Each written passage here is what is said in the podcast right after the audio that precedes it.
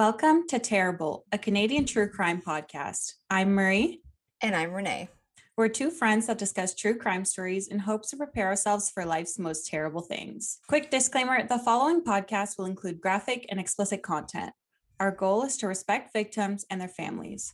We do not want to sensationalize crimes or glorify criminals. We are not experts. We want to tell these stories in order to learn from them and make sure victims and their families are not forgotten. Just before we get started, we want to mention that we have a merch store. There's lots of great stuff, so if you guys want to check it out and support the show, you could find us on Etsy at Terrible True Crime. Last thing is that it really helps when you rate the show and leave a review or a comment wherever you listen. We just want to give a shout out to Vanessa. Vanessa, thank you so much for joining our Patreon. We really appreciate it. Um, it's lovely to chat to you. So thank you so much. And also, if you enjoyed our Q&A part one, part two is available on our Patreon. And from now on, we'll also have a monthly bonus episode on Patreon. So check it out. All right, let's get into some updates. So, we've had some time off from recording. It's been weeks. It feels weird to be back. Mm-hmm. So, yeah, I went home, had two weeks of vacation. We did lots of cottaging, spending time with friends and family. There were no issues with no flights or anything like that. So, everything was just was just perfect and I'm feeling very like rejuvenated and yeah, ready. Summer vacation so, feels good. Oh, so nice. So I feel like I was like kind of running out of gas there for a bit, and now I'm just like, all right, I'm okay with my life. Everything's good, back to normal. Definitely was a really nice reset, and I'm really ready to get back into weekly recordings. So I'm excited for this week's episode. I also had my summer vacation where I was supposed to join Renee at the cottage. Um, but I got the stomach flu. So I don't think I've had the stomach flu since I was like four years old. But um, I was basically living in the bathroom for the day and then uh, just dead on the couch for a few days afterwards. So that was my summer vacation. It was mm-hmm. great, but I did see Renee following that. So it was really mm-hmm. nice to see Renee. My other update is that I just watched the new documentary on Netflix called I Just Killed My Dad. Is did it good? It? I've only heard good stuff, but I haven't watched it. I thought it was really good, but it's really sad.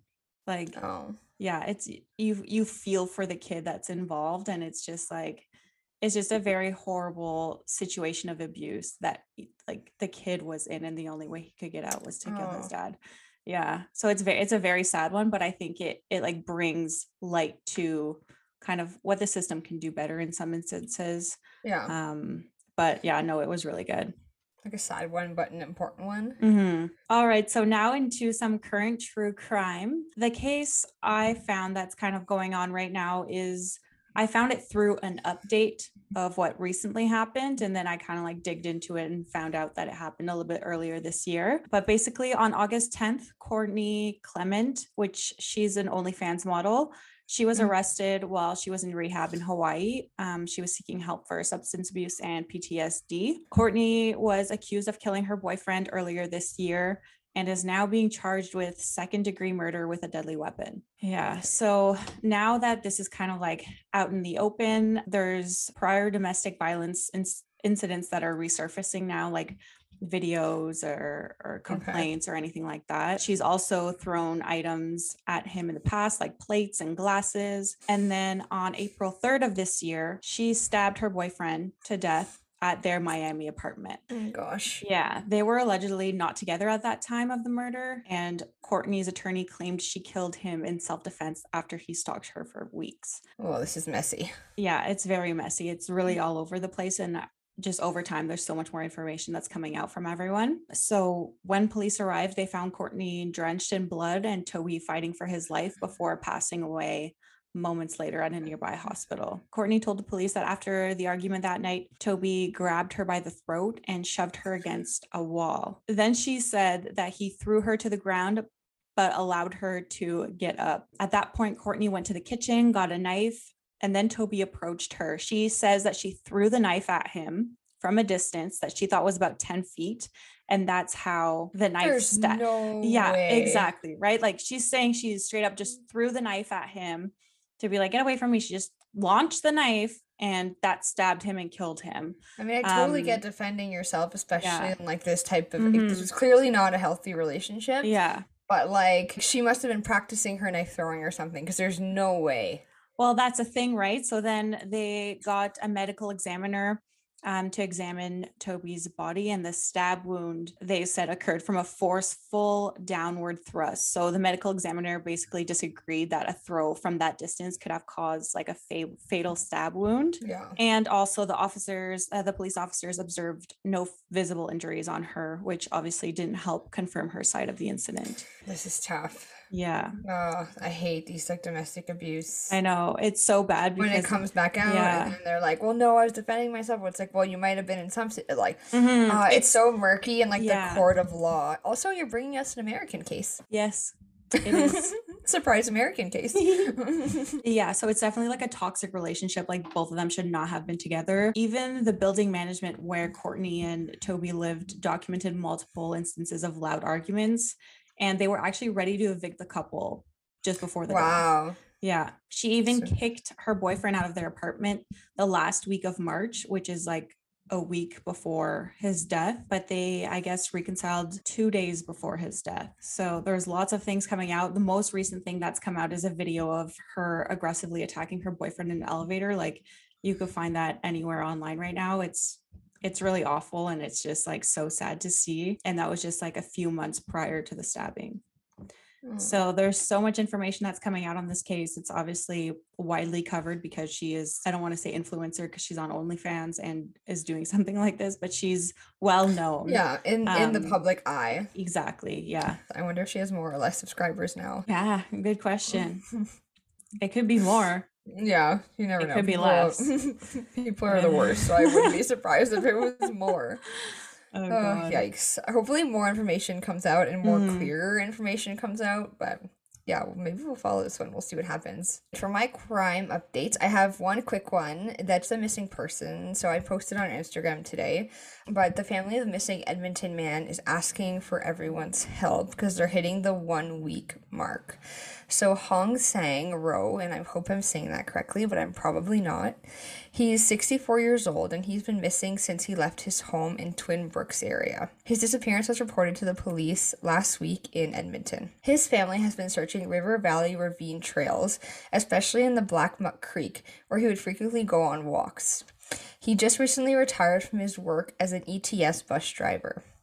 The family is really concerned and, you know, especially heightened because he had been showing signs of potential early onset dementia and was struggling with his mental health. So I think this is someone who we can hopefully somewhat easily find with crowdsourcing and everyone keeping an eye out. So he's five Mhm. foot six. He weighs about 143 pounds. He has long gray hair that goes to the base of his neck. And when he left his home, he may have been wearing a burgundy long sleeve shirt, gray sweatpants, black slip on shoes, and glasses. So everyone keep an eye out. I posted this picture. I'll kind of try to keep following the case and um, yeah, give you guys updates if if we learn anything new, but hopefully. In the picture that he po- like Yeah, that's so sweet. posted, he looks so happy with his dog. Like he looks so Mhm. cute. Aw. Yeah, so I, I really hope that he it's just some sort of confusion and he makes it home pretty Mhm. soon. Okay, this next update. This is related somewhat, I guess, to our last episode, our last full episode. An Eastern Ontario doctor was charged in the death of an elderly patient in Hawkesbury, Ontario last year, and he's now facing three more counts of first degree murder and three other deaths of other elderly people. It's literally last week's case. Yep.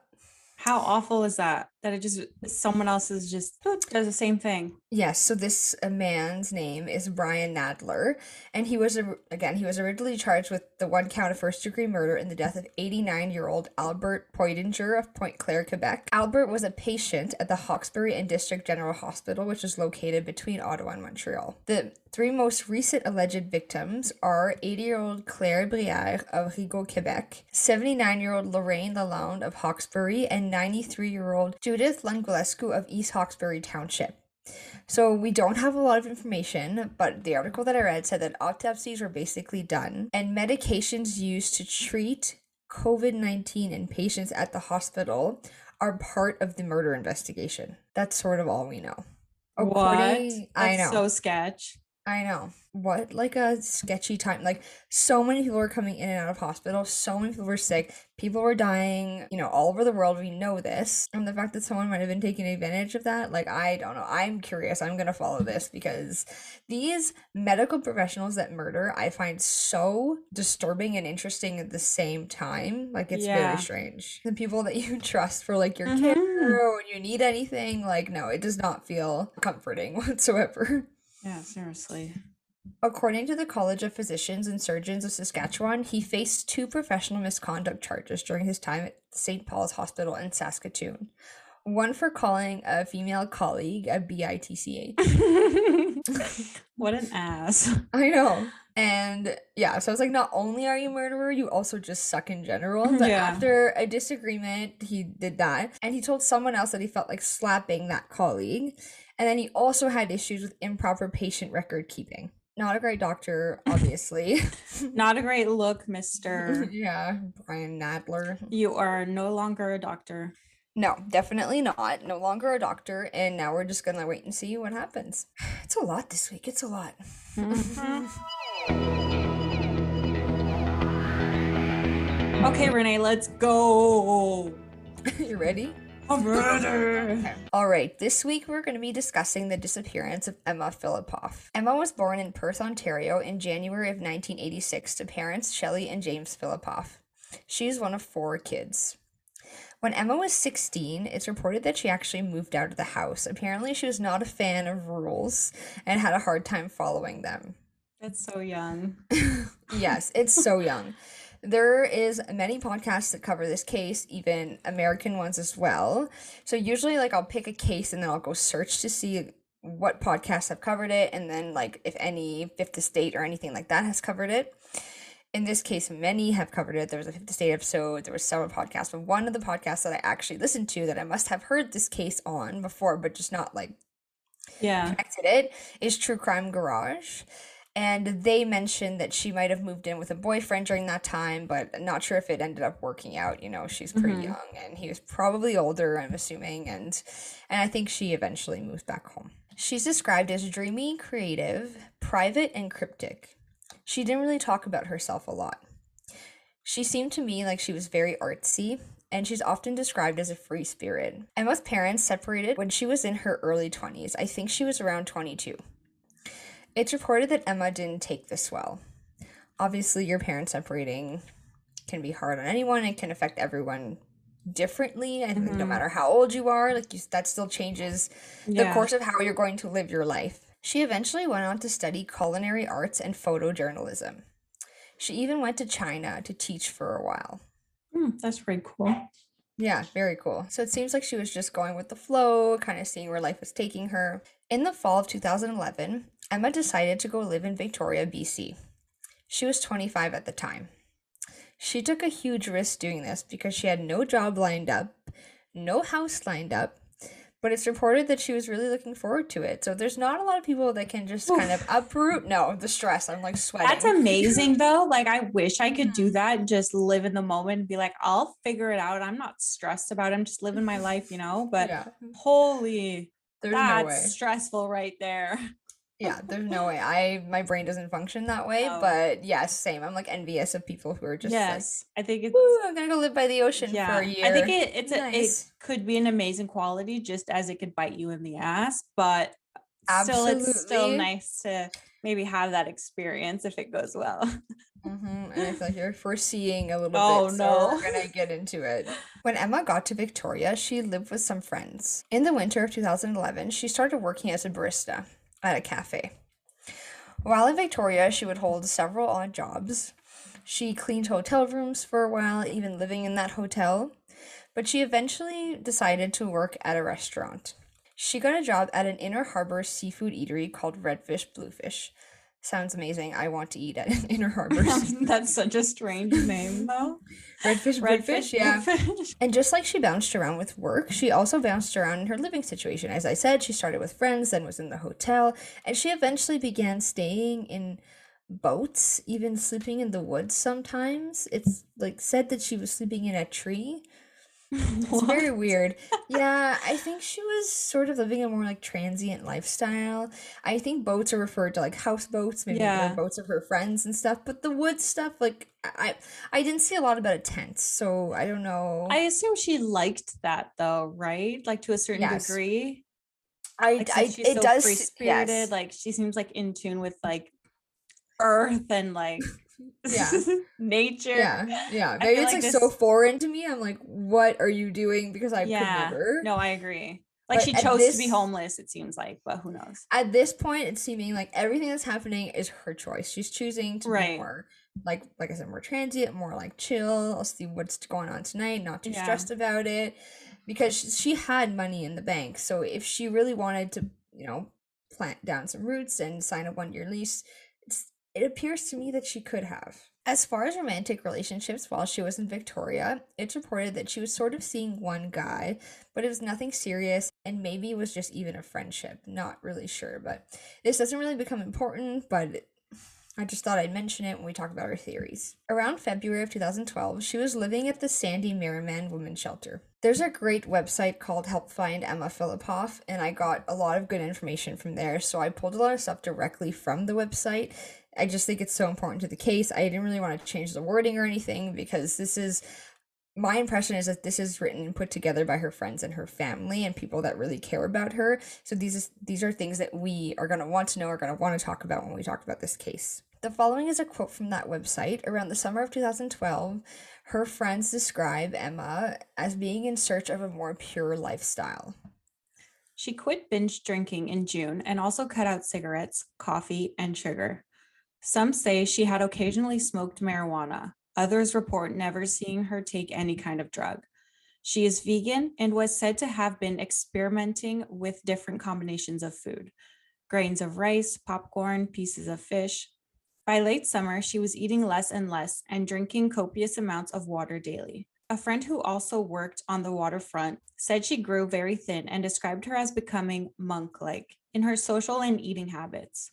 She appeared to have trouble adapting to the changing seasons, and by the beginning of fall, she seemed very unsure about where to go and what to do with herself in the upcoming winter months. Also, during that summer, Emma bought herself a van. It's reported that she might have wanted to use this van to travel, but unfortunately, the van would have a lot of issues and would end up being towed several times. By the end of October in 2012, she left her job at Redfish Bluefish. This job was, I think, more of a seasonal job, or maybe the restaurant was only open seasonally, so it was kind of coming to an end. But she had planned on returning when the restaurant opened again. The following quote is also from the Help Find Emma Fillipoff website. Emma could often be found reading in the children's section of the library or quietly meditating in the sun. She enjoyed spending time with members of the homeless community, with boat owners and artists down at the inner harbor, and with street performers around town.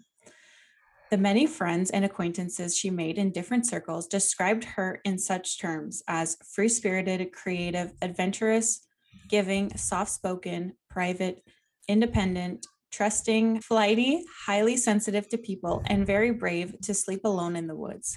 She is very kind and likes caring for people, especially the elderly, children, and pets. She is a skilled chef, photographer, and artist. She loves to write and maintains several journals and a blog. She prefers nature to city life, favors walking barefoot, loves travel and adventure, adores her family and friends, and is known to have an aversion to convention, intrusive questions, social media, cell phones, spending money, and playing any role in the establishment. Okay, I think that makes more sense now Yeah. Yeah. on why she was doing what she was doing. It was see, it kind of confirms that it was her choice where she lived, what she did. Interesting. Yes, it's just again like so strange to me at least because it's Yes. not what I would choose to do. but again, like what it sounds very cool. Like I would love to follow her around for a day and see how she lived. Mhm. During her time in Victoria, Emma was speaking periodically with loved ones back in Ontario. She would usually do this by email and phone calls every once in a while. However, no one had known that, that she was living at the women's shelter, and I'm assuming that that extends to no one knowing that she was sometimes staying Yeah. outside or in boats or now we're going to cover the timeline of before Emma disappears and kind of throughout the disappearance and after. It's all from the Help Find Emma Fillipoff website.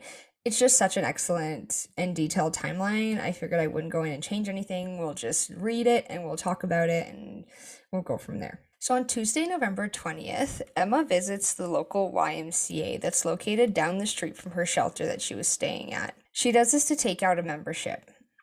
Surveillance video shows her entering and exiting the building four times within a 14 minute period. She seems to be nervously peering out the glass doors, as though waiting for or hiding from someone or something outside. She pauses for approximately one minute each time as she exits and enters the building, finally exiting for the last time and then turning right. Some believe she is holding something in her hand, such as a cell phone or an iPod, but others suspect that she's simply fidgeting. We have this like neat experience of following Emma right before her disappearance, and there's a lot going on with her, and it's all kind of described as abnormal behavior for her. So all these things are really important to kind of give us an idea of where she was at the day she kind of officially goes Mhm. missing. On Wednesday, November 21st, Emma arranges to have a tow truck driver pick her up from Sandy Merriman Shelter and drive to Sooke, BC to tow her red Mazda MPV back to the 700 block of Burdett Ave in Victoria. She is described as upbeat during the ride and talks about her plan to surprise her family by moving back to Perth, Ontario. The driver recalls her looking up at the snow on the mountains and telling him she couldn't wait to get home where she could see the sun and snow. Okay, so now we're in November. So her job at the Redfish Bluefish restaurant has just ended in October. It's been maybe about a month that I think she hasn't been working, a little bit less than a month, or she might have been doing some odd jobs or whatever. But since she's left the restaurant, so it seems like her plans at this point is to take her van, and she bought for traveling, and potentially drive it all the way back home to Perth. That would be a long drive, but it's obviously doable Mhm. or maybe because her van was not working so well obviously she planned on selling it and flying home but this is kind of showing us that she you know she's she's gone to victoria she's enjoyed it but she's ready to kind of head back home Yeah. on November 23rd, Emma calls her mom Shelley in tears around midnight and says she wants to come home. For Emma to reach out for help is very unusual, so Shelley assures her all arrangements will be made for her to fly home immediately. Emma says, Are you booking the flight? she won't say what's bothering her, but tells her mom that she is safe. On the next day, November 24th, Emma calls back hours later, advising Shelley not to come. She tells her that she will stay and figure things out by herself. Shelley is obviously worried and can see that something is terribly wrong with her daughter, but she's reluctant to do anything more and respects Emma's wishes, so she cancels the flights. Later that same night, Emma calls again. And remember, Emma doesn't have her own phone, so she is usually, I think, using the phone at the women's shelter, but this is very unusual for her to be in contact this often. So she calls her mom again and she tells her, I do want to come home, but she's overwhelmed and needs Shelley to travel to Victoria to help her pack up all of her belongings.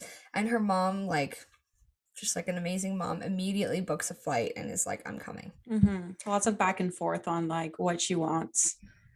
Yes, it's just very strange behavior for her. Mhm. And just like in general, I think for most people. The next day on November 25th, Emma phones her mom again in the morning and tells her that she has changed her mind yet again. Oh no. This time she sounds calm and more confident during the call, but there is still sort of a sadness in her voice. Shelley agrees not to come, but doesn't unpack her bag. The same day, her van is towed again because of a parking enforcement. Emma has no choice but to arrange for her van to be towed again from Burdett Ave to the parking lot at the Chateau Victoria Hotel. Two days later, on November 27th, Shelley grows increasingly concerned and decides to dial the number on the call display. She was seeing on her phone Sandy Merriman, and she thought that it might be one of Emma's friends that she was staying with. But when she dials the number back, she speaks to a staff member and is shocked to learn that Emma has been living in a women's shelter since the winter of 2011. That same day, staff from the Chateau Victoria put a notice on Emma's van to have it towed. So I don't know if she's not paying attention to where she's parking her van or if there's extremely strict parking laws in Victoria, but this is just uh, not uh. working for her. or she just doesn't give a shit. Yeah, yeah she's like, whatever. But it's funny. I'll find it. yes. And it says like she's reluctant to spend money and stuff or whatever, but yeah. like she's having to spend money to have this van totaling back and forth all the time. Maybe the van's actually not running, so it just like stays put wherever the tow truck. Right. I don't know. Who knows? Again, that same day, later at night, Emma calls her mom. She's again in tears and asking for help to come home. Shelley again immediately makes arrangements to fly out the next day. I feel like at that point, I you're like, I'm coming. Just yeah. go. Just yeah, go I'm and coming. find her and you'll figure it out when you get there because like, well, that's exhausting. Especially now that you have like the name of the shelter. Yeah. Yeah, I feel like it's a bit more confidence. I don't have to look for you in the entire city. I know mm-hmm. where you're mm-hmm. staying. I'm coming. Yeah. On November 28th at 4:30 a.m., Emma phones Shelley and changes her mind one last time. She says, "Don't come, mom. Not today." Shelley tells Emma she won't fly out to Victoria, but against the advice of family, takes the first flight out that afternoon. You go, girl. Go Shelley. So yeah, so I guess her like the friends and family are being like, you know Emma, like you mm-hmm. know she's just she doesn't like to be controlled. She doesn't like to be like looked right. on or like act. You know, if she's not asking for help, then don't help her. But her mama instincts are like, hell no, something's wrong. Yeah. So at 7 a.m., Emma goes to Chateau Victoria. She's very upset about the notice on her vehicle and asks staff for another day to move the van, which they grant. Like she's not staying at this hotel. but I get it. Yeah, I got a parking ticket a couple months ago and I was pretty upset, so I get it. Around 8:30 that morning, Emma was captured on video surveillance at the 7-Eleven store at the corner of Douglas and Humboldt Street. This is where she uses her debit card to purchase a $200 prepaid credit card. Hmm. She's yeah, interesting. She is wearing a beige winter jacket, camouflage pants, and her hair is tied up in a bun. She is carrying several bags over her shoulder, including her orange purse. She's seen lingering in the store by the doors, nervously peering out the window. Again, weird, mm-hmm. behavior. And this is all caught on, like I said, on the video yeah. surveillance footage. Around 10 a.m. that day, while riding the bus, a man named Julian Heward sees Emma on Pandora Street across from Alix Goolden Hall. He disembarks the bus a couple stops early to talk to Emma, who is standing on the edge of the sidewalk, one step away from the road. She is wearing a puffy, light colored coat, her hoodie pulled up over her head, and her hair flowing out in a disarray. She is carrying a plastic bag in each hand, with more bags over her shoulder and across her chest. That just made me feel claustrophobic. Okay, he observes her from the back and profile, but cannot see her face, so he decides to go register for his health card as planned and returns to find that Emma is still there. She's standing motionless on the corner. He steps onto the street in front of her and peers into her hoodie to ask if she needs help, and Emma slowly shakes her head, saying no. He observes her for a short while until he decides then and there, he's done with Emma because she won't accept his offer for help. I'm assuming that he is a friend, colleague. This is someone that she knew. Around noon that day, it's speculated that Emma might have visited the library. In the early afternoon, another friend, but this one's a friend slash colleague, sees Emma near our place soup kitchen on Pandora Street. Her hair is tucked into her jacket. She says she isn't feeling well at all and can't talk. He asks if she needs a hug, but she retreats with an uncharacteristic, horrified look on her face. Again, later that afternoon, two people report seeing Emma on Douglas Street. They were so concerned by Emma's strange behavior of walking back and forth in the street looking confused and lost. They immediately called the police. The police took the report, however, it's unclear if they followed up. This was the first 911 call made that day related to Emma. The witnesses recall her wearing shoes, although they later heard from others who saw Emma that day that she was wandering the streets barefoot. Later that day, another witness reports seeing Emma walking downtown with an older man. There's no description of the older man provided. A little bit later, a man who visited the Rock Bay shelter claims he saw Emma there at some point that afternoon. No details are provided, and this is a shelter Emma refused to stay in as it was co ed. Around 4 to 6 p.m., Emma is sighted by the same person at two different locations. She first crosses their path as they exit the main Douglas Street doors of the Bay Center. She is shuffling and moving slowly northward on the west side of Douglas Street, her long mane of hair flowing on the outside of her hood. About 45 minutes later, they are in a car, stopped at the corner of Douglas and Finlayson Street, when, to their surprise, they see Emma crossing the street in front of them. She glances their way and gives them a smile. Oh, this is so eerie right now. I don't know because I feel like we know that she's going missing, so this is just strange. Yeah. They really want to help, but fear she might question their intentions. Around 5:54 p.m., Emma uses her debit card to purchase a prepaid cell phone at the same 7-Eleven where she purchased the prepaid credit card earlier that day. Video surveillance shows her paying for the phone, and then again she lingers by the store doors before leaving, nervously peering outside. This is as if she was afraid to leave or is avoiding someone. The cell phone purchase had never been activated. Hmm.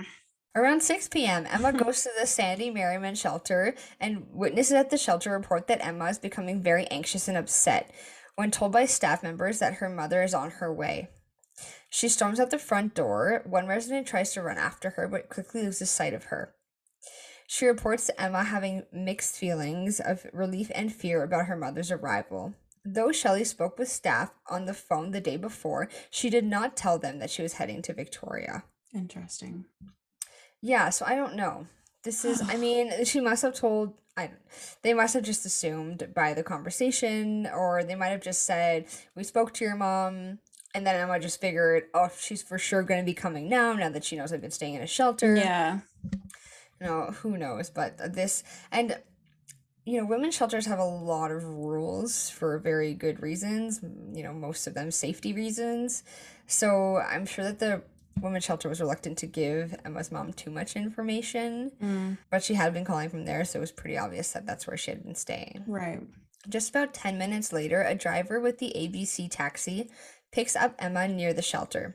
She asks him to take her to the airport, but suddenly she changes her mind. Even though she had 2,000 to $3,000 in her account, she tells him she can't afford the $60 fare to the airport and asks to be dropped off exactly where she was picked up. When they arrive, she asks if she can sit in his cab for a while.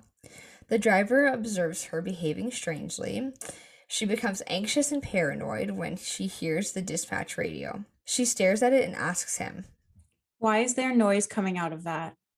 She pays the fare with her debit card and quickly exits the cab. I just want to know what's going on, but I don't. It's now 6:15 p.m. and an acquaintance of Emma's named Dennis Quay sees her standing now barefoot in November at night on the corner looking disoriented, paranoid and seemingly unable to cross the street.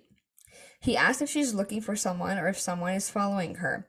She doesn't say much and keeps looking all around. She asks him to walk with her for a bit but becomes increasingly uncomfortable with his questions and concerns and decides to walk on her own. At approximately 7 p.m., he, so Dennis, enters a nearby restaurant. I guess he also doesn't have a cell phone. And he calls police. He waits there until they arrive. He observes them talking with Emma. He's obviously concerned about her. He sees the police talking with her for a while and then leaves, assuming that she's safe in their care. It's 7:17 and the police locate Emma. She's barefoot and clutching her shoes by the Empress Hotel on Government Street. She really moves around a lot. Yeah, she's quick. She's shifty. Holy. Two officers assess her for 45 minutes. So they're talking with her, you know, generally if she's not if she's not uh, harm to herself or to others, there's not much they're going to do, but they chat with her for 45 minutes, which is pretty good. I mean, they're Mhm. they're obviously asking her questions and making sure that she's safe. According to police notes, at no time did Emma engage in a dialogue, but rather answered with one word and nodded with her head. It was almost 30 minutes before she even spoke, and then only gave her name at their insistence. She refused to put her shoes back on, said she was taking a walk, and planned to meet a friend. By 8 p.m., police decided she is not a threat to herself or anyone else and watch her walk away. This is the last confirmed sighting of Emma. That's I find it so weird that like she was spotted by so many different people in such like a short time frame and then all of a sudden bam nothing Have you been to Victoria? Yeah a long time ago though Okay. I feel like it makes sense in my head because of the city. Like I I I think it was maybe like 3 or 4 years ago when I was there but it's the downtown core is not huge and there is like a large um homeless population and they very much do Move from around. what I remember move around but but also gather together like it's a whole community there. So it is weird, but I'm also feeling like it's not that weird. I don't know. hmm But we definitely have a lot more information than most of the missing people we talk about. That same day, around 11 p.m., Shelley arrives. So her flight comes in, and she arrives at the shelter and learns that Emma did not claim her bed that night. So often in shelters, there is a cutoff time. So if you're not making it back to the shelter by, I don't know, 10 p.m., you're not coming in. Like I said, there needs to be rules. They're often keeping these women safe, and if rules are not followed, they can be very dangerous. The shelter calls the police immediately to report Emma missing. Police arrive at the shelter shortly after midnight to take the report. Emma is officially declared a missing person. That poor mom, like traveling all that way and then just Like, feeling like just you're just too late. Yeah.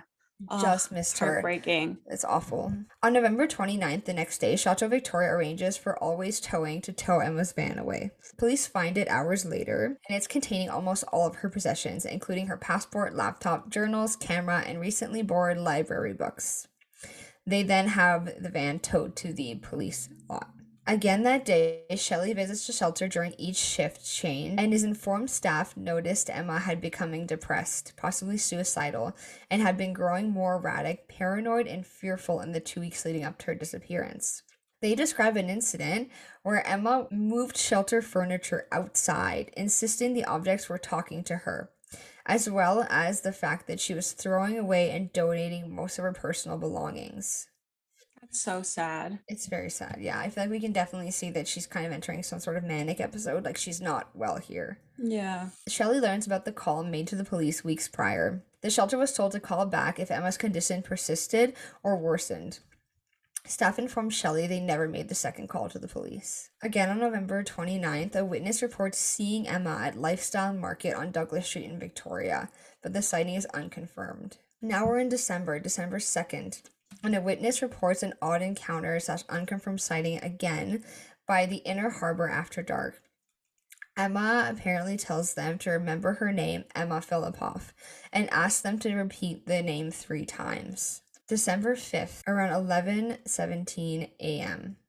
The $200 prepaid credit card Emma purchased on the 28th of November is flagged for use at a Petro-Canada station on Sooke Road. The man who used the card is cleared after being questioned and polygraphed by the police. In the news reports, the police say he found the card on the side of the road near Juan de Fuca Recreation Center. He later calls Shelley on three occasions to explain that he was drinking on a daily basis at the time and was too drunk that night to remember where he found it. He knows it was still sealed and is certain he waited about a week to use it to buy a carton of cigarettes. It's kind of nice he waited. it's just like also it's like damn two hundred dollars you just find it on the street like no one around Yeah. like what are you gonna do just leave it there for someone else to take it like if no one's around That's not like a prepaid credit card. It's not like a wallet with money in it. yeah like, yeah where you have the IDs yeah, you- no there's nothing you can. Right, like if if she hadn't been missing, then they wouldn't have flagged that card, and he would have used it and bought his cigarettes. Would- but it's shitty for him after the fact being notified Yeah, because he was like number one Yeah. suspect. They're like, "Who are Yeah. you?" Yeah, He's like, oh, exactly. oh shit He still claims that he can only guess based on the usual routes he traveled during the time where he might have found the credit card. Now we're skipping all the way to May 2014. So again, she officially disappeared on November 28th. And the last time they had kind of the prime suspect, the man who used her card, was on December 5th of 2012. It's now May 2014. We're in Gastown, BC and an agitated man was captured on surveillance footage at a clothing store in downtown Vancouver with a crumpled up missing persons poster of Emma. He claimed that Emma was his girlfriend and just wanted to be left alone. Despite the evidence of the grainy footage, which shows the man in the green shirt with a noticeable limp and sporting flame tattoos on his arm, no one has yet to come forward with information to the police and no one has identified him. Very random could have also been someone who saw her poster, was unwell, and you know, you never know. yeah So that's the timeline on the Help Find Emma Fillipoff website. But after she disappeared, the word did spread and there was a search team put together. There were friends, there were family, many volunteers to comb through the area. They searched Victoria and the communities of Vancouver Island. They searched trails, they searched parks, they searched smaller islands, and they eventually went all the way to mainland BC and locations across Canada and the US. Some of these were based on these unconfirmed sightings. A dive team actually searched the Victoria Inner Harbor, but nothing was found. I also feel I don't know if you feel this way. I feel like she has one of those faces that just like I could I could see that everywhere. I don't know yeah. what it is about her face, but I you know when people just say you have one of those faces, you just you know look like a lot of other people. Like a, she looks like an elementary school teacher. Yes, she yes. just looks like kind, just yeah. Bubbly, like I don't know. I just feel like she has that face that could be easily recognized in other people. Mm-hmm anywhere. So I'm not surprised that there were all these sightings of her. Especially like, if you're trying to look for her. Yes. You know? Absolutely. A private investigator was even hired and worked on the case for a year but found nothing. Several psychics and mediums apparently provided input on the case, to which I could not find and was very upset that I could not find. Um, but I don't know what they said about it, but obviously they they haven't helped. Yeah, seriously. In 2014, the CBC's Fifth Estate launched a Finding Emma media campaign on Twitter, Facebook, and national television. An active homicide police officer, a forensic psychologist, and a criminologist were members of a team of experts who reviewed the evidence on Emma's case. Despite this, nothing new really came from that. There is lots of rumors and speculations in this case. A rumor did circulate among friends that she was hitchhiking up and down the island and was doing well. Two people claim that she was panhandling on a commercial drive in Vancouver. Several witnesses have reported her missing persons poster had been torn down. Others even said that they saw Emma ripping off her own posters off the wall. Staff at a particular hunting and fishing store reported a woman resembling Emma ask how to disappear, explaining that she had a stalker who followed her from Ontario to Victoria, then Vancouver. This one, I'm like, That's okay, weird. but yeah, like, but you're hitting Ontario, yeah, Van- Victoria, and Vancouver. Like, I'm yeah. like, this one is like semi, like, mm, I, yeah, okay. I just so feel like she made it to Vancouver. I just feel like I wouldn't go to a hunting and fishing store for that answer. But what if she's sleeping in the woods and like the closest mm. thing to the woods is obviously always like at the nearest like cottage town or cabin town or whatever is a hunting and fishing store. Renee? This one, yeah. Yes. I don't know. You're right. I don't know. I don't know. Okay. In early 2016, a friend reported seeing Emma sleeping on the steps of the Francophone Center in Kelowna, BC. A volunteer team worked diligently with local police to follow up on the sightings. It too remains unconfirmed. A team of volunteers worked so hard with Emma's mother to handle tips, follow up sighting, conduct interviews, produce visuals, communicate with the public and police, and administer the Help Find Emma Facebook page, which now has nearly 15,000 followers. Tips and rumors continue to be reported and are investigated by Shelley's volunteer search team and by police. There was an update in the case in 2018. So there's a new witness and new search efforts. Around 5 a.m. on November 29th, 2012, a man was on his way to work at a new job and he was already running late. This is when he sees a young woman darting back and forth on the side of the road. This was kind of how she was described doing this similar thing earlier, so it seems like okay, maybe. This is the day after she went officially missing. She seemed to be in distress. So he pulls over and she got into his car. He noticed she was shoeless and soaking wet. Again, sounds like Emma. She seemed as though she had been walking all night long. Her demeanor suddenly shifted to calm and content once she stepped inside his car and asked if he could take her to Colwood to visit a girlfriend. Since he didn't want to be even more late in his first week of training, he told her he could only bring her a little closer to Colwood. They had been driving for around five minutes when he stopped to let her off at an intersection of Craigflower and Admirals. This is next to the Legion and a 24 hour gas station. The moment she exited the car, her behavior suddenly shifted back to paranoid and erratic. She darted back and forth in the street before finally taking off to the direction of Colwood. He didn't realize who he had picked up that morning until long after the incident took place, until 2018, almost six years later. Wow. But he did contact the Victoria police, who told him to contact Crime Stoppers about his interaction with Emma. Also, the fact that he's able to remember that memory, like it really, uh, I wouldn't say touched him, it really left a mark on him Yes, like absolutely. it's in some sort of way to remember that six years later like oh yeah that's the girl i picked up but this sounds to me like this this could be a legitimate sighting Mhm. because okay say her mom's coming to victoria she's spooked. She's obviously in some sort of manic episode. She's like i'm out of here. I- i'm i'm not seeing my mom. I'm out of here not Mhm. that it's shelley's fault. Shelley was trying to be a good mom but i'm I, yeah i'm leaving. So i'm gonna go to colwood and i'm gonna go see my girlfriend but i don't know how to get there so i'm gonna hitchhike. She's barefoot. She's soaking wet. Her you know i, I don't know. This seems like it could be her to me. Yeah. It sounds like her for Mhm. sure the only thing, which I mean, if you're desperate enough, you're going to get into a car, but what was mentioned about her being nervous about a co ed hmm shelter, I'm like, was she really concerned about men? Would she have gotten into a car with a man? Or was it just the sleeping arrangements that she didn't like and how she was more vulnerable because at night? Or had she heard something bad happen to that shelter? Like, maybe that's not even relevant, but that came into my head. She's Yeah, got into a true. car and suddenly trusted this man that she didn't know. yeah No. But Good it's hard to rationalize when we know that she's obviously unwell. yeah so true Emma's mom, Shelley, was interviewed in a CBC article, and she said the following When she disappeared, she literally vanished. She didn't leave a trail of any sort, so there was nothing. I get a lot of tips, but none of them amount to anything. To say that I have a gut feeling as to what happened to her, I don't. I can't rely on my instincts anymore. I can't rely on my heart because my heart wants her to be alive so desperately. When I do have a feeling, oh my God, maybe something horrible has happened, then I try to bring hope into it and think, well, there's just as much chance that she's alive somewhere as she's not. So I try to live through that hope. All right, so now we can talk about theories because Emma's still missing. Theory number one. So, um, Shelley had said in another CBC article that mental illness has a history in her family. So it runs through her family. You know, it seems very obvious to me, and I think that other podcasters or people that have covered this case that she was going through some sort of manic break or episode Yeah.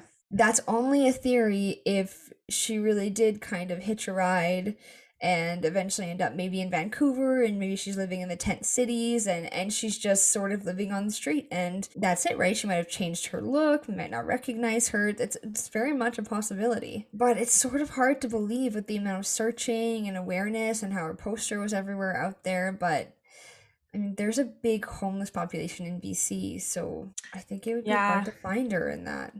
I feel like I don't say that this is a pretty plausible theory for most of our missing people people cases. I usually say like there's Mhm. no way people don't just go missing, but Yeah.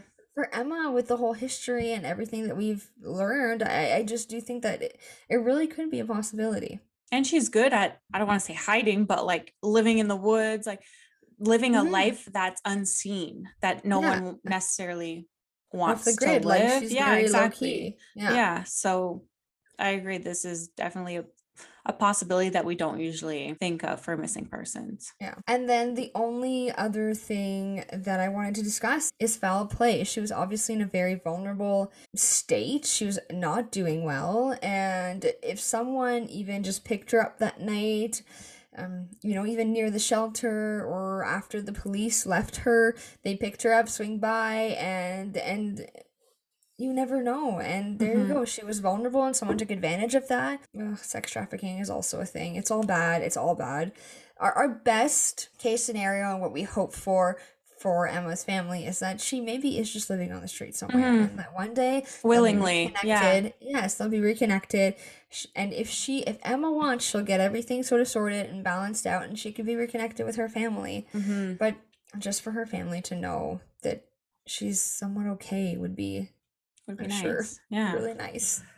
especially since it's been all these years now when she was in victoria she still kind of kept contact with her mom and stuff so it's it's just hard to think you know there there are so many different possibilities but it's just hopefully it's Yeah. on her doing Yeah. Hard to think that she would just like ghost her family like that. But also, again, obviously she wasn't thinking straight. I don't Mhm. think it's not from how she's described before the build, like before the build up to her going missing. There's a difference. Like she was not her normal self. yeah So, Emma Fillipoff has been missing from Victoria, BC, Canada since November 20th, 2012. She was 26 years old at the time of her disappearance. She was 5'5, 90 to 110 pounds, had brown eyes, light brown hair, had a tan complexion, no tattoos, and no piercings. How are you feeling?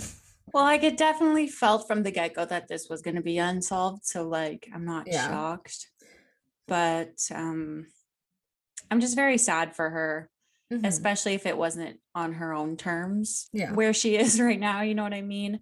I feel sad for her mom, her family, especially her mom showing up there, feeling like she just missed her, and then realizing that, like, oh, this is going to be a long search. It's not Yeah. like she'll get a call saying, Mom, I'm okay. Like, just go home. Yeah. So Also must hard have to been think. a lot.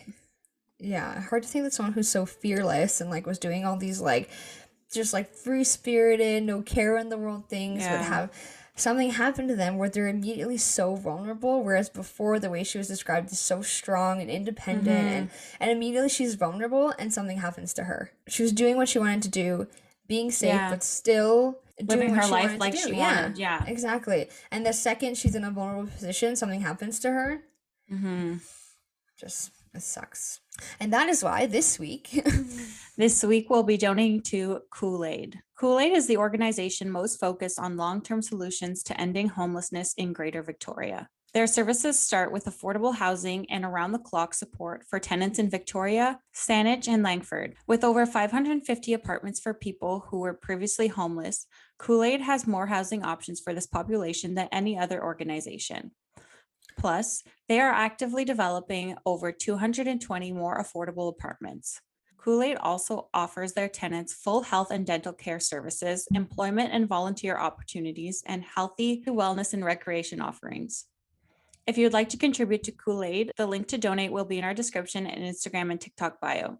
Okay, first of all, I just have to say this is a really cool organization. Yeah, What yeah, they know, what they're able to do for Yeah.